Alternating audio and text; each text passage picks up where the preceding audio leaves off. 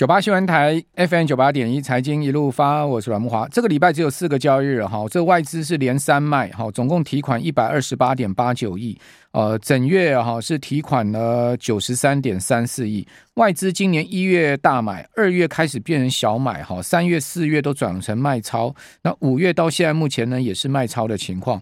那今天盘面上军工、储能、碳权这些股票涨多拉回哈。呃，市场资金转到 AI 啊，还有黄金，因为金价最近走势非常强劲哈，所以黄金概念股哈今天也很强。好，散热哈红呃双红啦、奇红啦，哦被动元件最强哈，国巨啦、华新科啊，哦这些股票都很强。好，还有第三方支付也很强。那被动元件有题材了哈，哦被动元件厂华新科跟旗下信昌电、嘉邦啊，哦第一季已经转亏为盈了。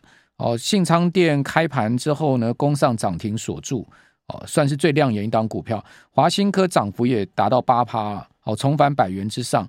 嘉邦也一度拉出半根涨停，哦，华新丽华集团呢，被动元件表现不错，哦，国巨集团也不落人后，哦，国巨股价重返五百，哈，九豪也触及涨停，哦，另外金展科啊也一度大涨九趴，接近涨停了，哦，其他被动元件厂像大益、新情。呃，台庆科啊，也都表现不错。哦，华新科第一季税后哈，二点七五亿的纯益，年减虽然高达将近七十六趴哦，哦，但至少转盈哦，每股盈余是零点五七元。哦，信昌税后是十一点五亿，哦，年减了三十一点七趴，每股呢，呃，EPS 是零点八七哈。嘉邦每股 EPS 零点五七，三家公司都较去年第四季哈转亏为盈。那华新科啊，准备每股配息二点四元，配发率七成。信昌电哈，准备配发一点二元的的股息哈。那嘉邦配息一点七元，配发率大概都在四成左右哈，配的蛮保守的了。那今天主要是转盈的题材。好，那被动元件算是表现相当不错的呃盘面上的焦点族群哈。呃，最近看到的财报哈，大多都衰退了，真的成长的很少了。哦，那像被动元件呢，是因为去年就下半年就很坏，哦，所以现在转盈，哦，所以感觉起来虽然还是衰退，但是比较好，至少转亏为盈，所以 股价跌多了就涨一下，哦，那能不能有持续续航力？我个人是存疑了哈，因为毕竟大还是大衰退。那其他的呢？哦，转亏的就很多了，像这个财报出来哈，今天出来的庆生泰鼎，哦，这个 PCB 的哈，哦，都亏损。哦，泰鼎呢，最近股价也疲弱哈，就你可以看到波段一路下跌。哦，出来的财报果然哦，就亏损零点五元。好，所以不但是呃获利大幅衰退哈，呃呃亏损的情况是比比皆是了哈。那可见现在呃整个以出口为导向的台股哈，真的现在目前是很辛苦哈，讲实在是很辛苦。那既然衰退哈，或者说呢获利都先出现了亏损哈。你说那个股价怎么会有上升动能嘛？那当然，呃，市场的资金就会去避开这些族群了。还没有财报出来之前呢、啊，这个可以拉了哈，就编题材编故事了。财报一出来就没戏了嘛，哦，就变这样。所以现在景气确实是大问题哈。那另外四月的 CCI 就消费信心指数啊，也由升转跌啊。哦，整个经济成长动能恐怕熄火，是真的这样状况。你看到中经院公布出来的 PMI，好，制造业 PMI 连续两个月大幅的滑落，哦，几乎要去触及哦今年一月的低点啊。我感觉起来，呃，景气有直转急下的问题，本来就不好了。哦，那呵 先前两个月略微拉上去，现在急转直下，哦，会不会破底？哦，会不会更差？今天这个关键话题，我们赶快来请教中央大学台湾经济发展研究中心的吴登达吴大任教授吴老师哈，在我们节目线上，吴老师你好。呃，阮大哥好，各位听众朋友大家好。好，那吴老师等一下请教您这个景气的问题，先来谈一下 CCI 的整体状况。Okay. 看起来又往下掉了。是那个我们今年一月哈，诶就开始上升嘛，哈，所以连续三个月，一月到三月，哦，它都是在上升的状况，嗯，哦，但是呢，四月份它就停止上升，然后诶转成下跌。那以中指数来看呢，跟上个月跟三月比哈，它是下降了一点二九点，哦，来到六十三点一八。那六个分项指标里面呢，诶除了股市投资时机哈，这个这个指标。它有上升之外，其他的都是下跌。好，那下跌呃幅度最大的是那个有关物价的信心。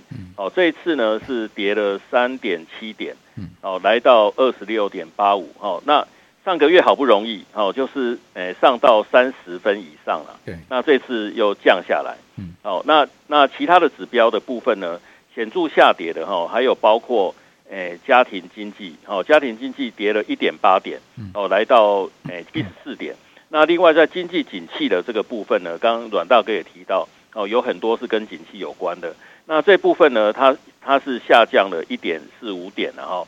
那从诶统计学的角度来看，它虽然不算是显著的下跌，但是呢，诶也是在 margin。哦，那另外呢，在就业机会的部分，它这次哦就是我们四月份的调查，它是下降了二点一点，哦，来到六十三点九。那这部分呢，它就是显著的下降。哦，所以呢，基本上，诶，我们几个分项指标里面呢，诶，就是有关物价，哦，还有家庭经济，还有就业机会这三个指标呢，都是显著的下跌。是，是，那还是有上升的，上升的是股票投资，投资股票的时机上升。不过，诶，就是我们在四月份的调查，哈，因为我们的调查时间是十八号到二十一号。嗯，哦，那到了月底呢，就是有。诶，股市就是有比较大幅度的下跌啦。OK，哦，所以呢，我们也是避避过了那个部分啦。所以，对上这次上升，哎，两点哈，也是算是显著的上升。但是呢，它调查时间大概是在一万六千点左右嘛，对，就接近一万六千点，所以它并没有反映哈，就是在在月底那那段时间的比较大幅度的下跌。好，是。即使上升两点，仍然非常低，不到三十点，总指数不到三十点。哎，对，所以 所以代表说，即使是有略微上升，但是信心面还是相相对相对低迷的。没错，所以在股票投资时机这个部分确实如此。嗯，那这次下跌最幅度最大的是有关物价的信心啊。对，不过我我是认为说，在四月份哈有这样的结果，应该也不意外啦。电价涨啊，这些是。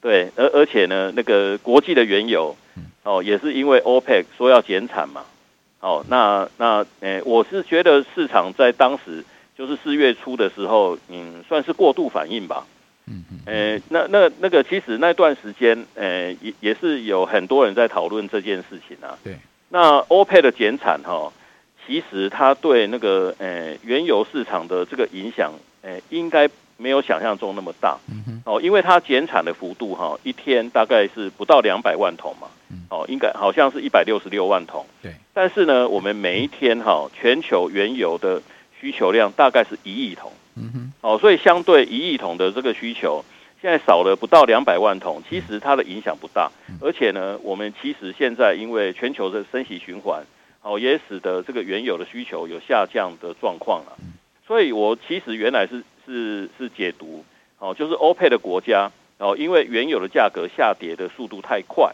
哦，所以他们总是要有一些防御性的一些做法嘛。是哦，所以他们减产，其实他们原来的想法可能只是让油价下跌的速度不要这么快，但是没有想到这个市场哦，那个呃有了过度反应啊，反而使得那个油价哦，就是原油的价格大幅上升，布兰特原油甚至超过八十五块美元一桶。但最近都跌下来，最近都跌很凶，又跌下来了。最近是崩跌啊！你看到最新啊，这美国周四美油 WTI 是跌到了六十八点五六一桶，没错。哦，这个微幅下跌，但是你可以看到最近油价跌得很厉害哈。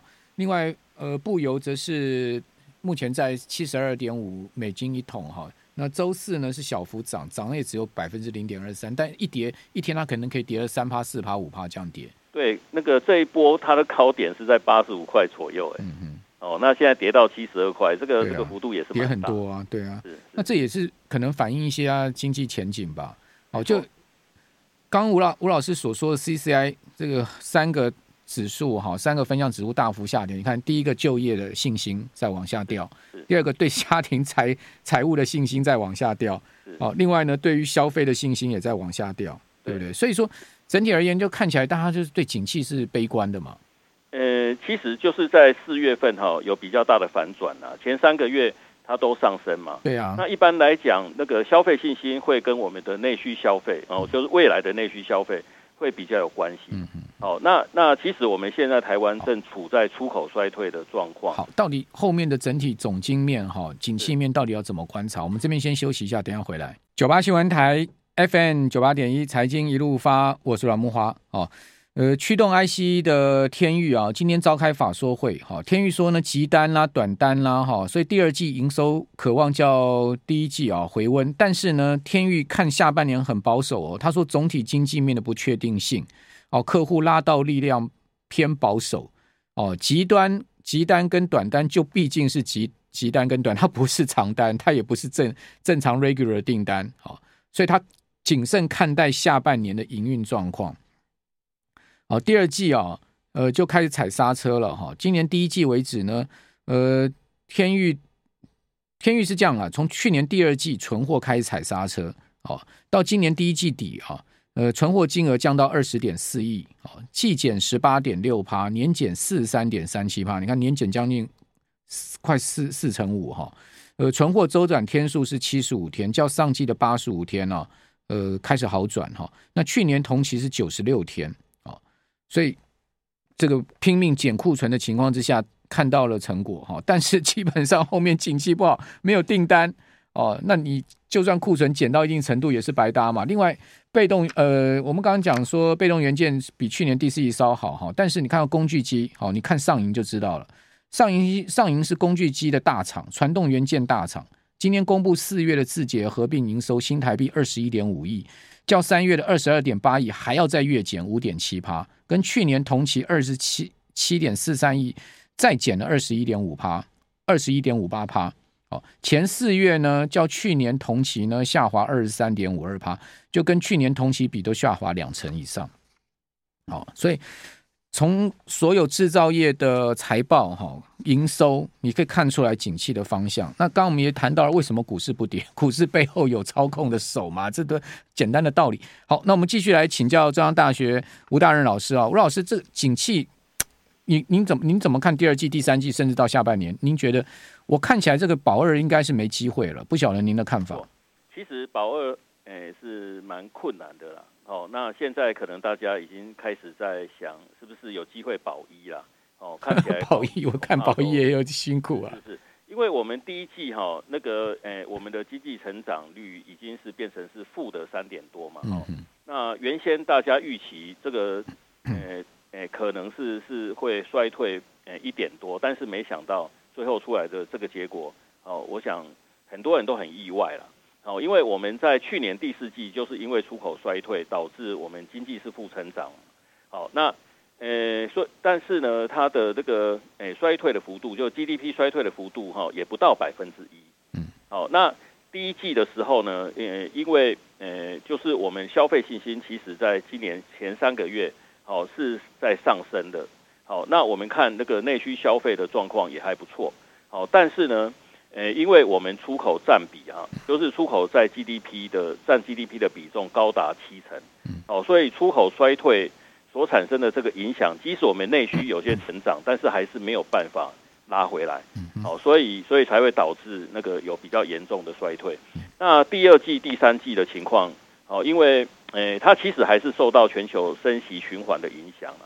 那美国跟欧洲呢，那个呃，我们现在刚知道嘛。哦，他们都升了一码，对，哦，所以其实现在还在升息。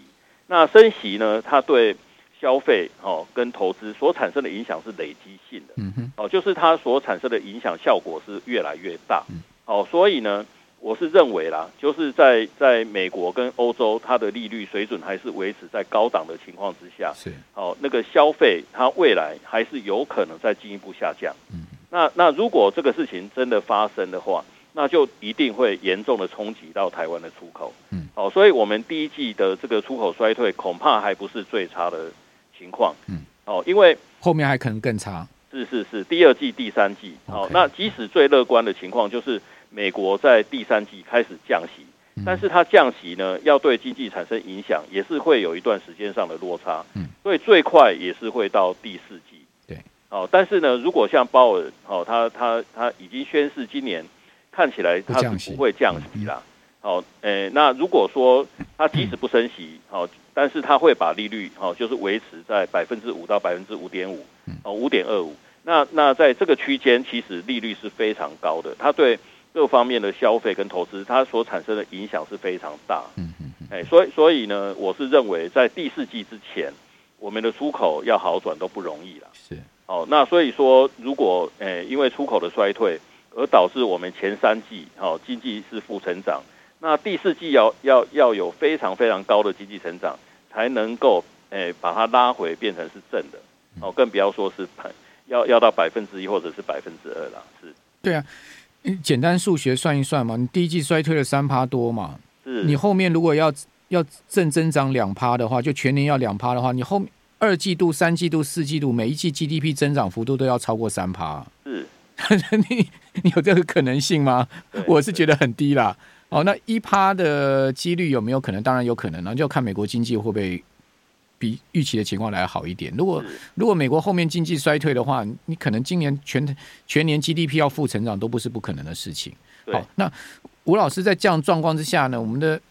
呃，听众朋友啊，好，包括我们现在在看直播的听众朋友啊，都很关心一件事情，就是说，那么为什么股票不跌呢？您的解读是什么呢？为什么股票不跌？股票还可以混在这个五千一万五千六百点上下呢？这是什么原因呢？是。呃，其实哈，我我们我们那个呃，今年就是过完年之后啊，其实外资还是有在进场嘛。对啊，一月份大进场嘛。对，那那其实呢，我我觉得啦，在今年三月之前哈，大家对那个呃联总会的的货币政策都还是有比较乐观的期待。嗯。哦，就是期待它降息，它在对对对，它会它会很快降息。嗯。哦，但是现在因为美国的通膨还居高不下，特别是那个核心的 CPI 年增率。还在高档，哦，就是现在还是在五点六嘛。嗯。那其实去年哦，美国的 CPI，呃，最高的时候是超过百分之九，九点一。嗯。哦，但是呢，核心 CPI 最高也不过是六点多啊。是。那现在有点降下来，但是还是五点六，五点六跟六点多也差不了多少。是。所以核心 CPI 如果居高不下，我认为联准会的态度是不会放软的。对。哎，那那所以呢，在这种情况之下，我们出口衰退的的风险还是蛮大的。但是呢，现在就是因为美国有银行银行业的诶、欸、流动性问题啊，嗯嗯，哦，所以呢，联总会有可能是因为这个流动性的问题，它它会提早哦降息，嗯，那如果它提早降息的话，那全球的消费有可能可以慢慢复苏嘛，嗯，哦，那我我们台湾的这个出口哦，如果能够赶得上，哦，慢慢的好转的话，那我们现在有可能是诶、欸、股票投资的低点了.所以外资有进来，但是呢，现在因为又有很多变数，刚刚阮大哥有提到，现在外资又开始在撤走，对，哦，就开始转成是卖超，哦，那这个部分呢，我觉得大家还是得留心呐、啊。不过它卖得很和缓，它并没有大卖，没错没错，它不像去年这样狂狂抛，是，所以没有这个整体法人狂抛的卖压，所以筹码面算是还是没有被引动出来那种大出的一种被引动的那种力道了。对，没错。那所以说，其实现在。接下来我们就是要观察，哦，就是那个美诶、欸、美国跟欧洲的这个情经济情况的变化。好，哎、欸，那那我觉得紧盯啊，紧盯啊，是是是是是。所以所以其实外资也是慢慢在减低降低它的它的风险。因为外资大卖，它也砍到自己啊。没错。好，非常谢谢吴大任老师。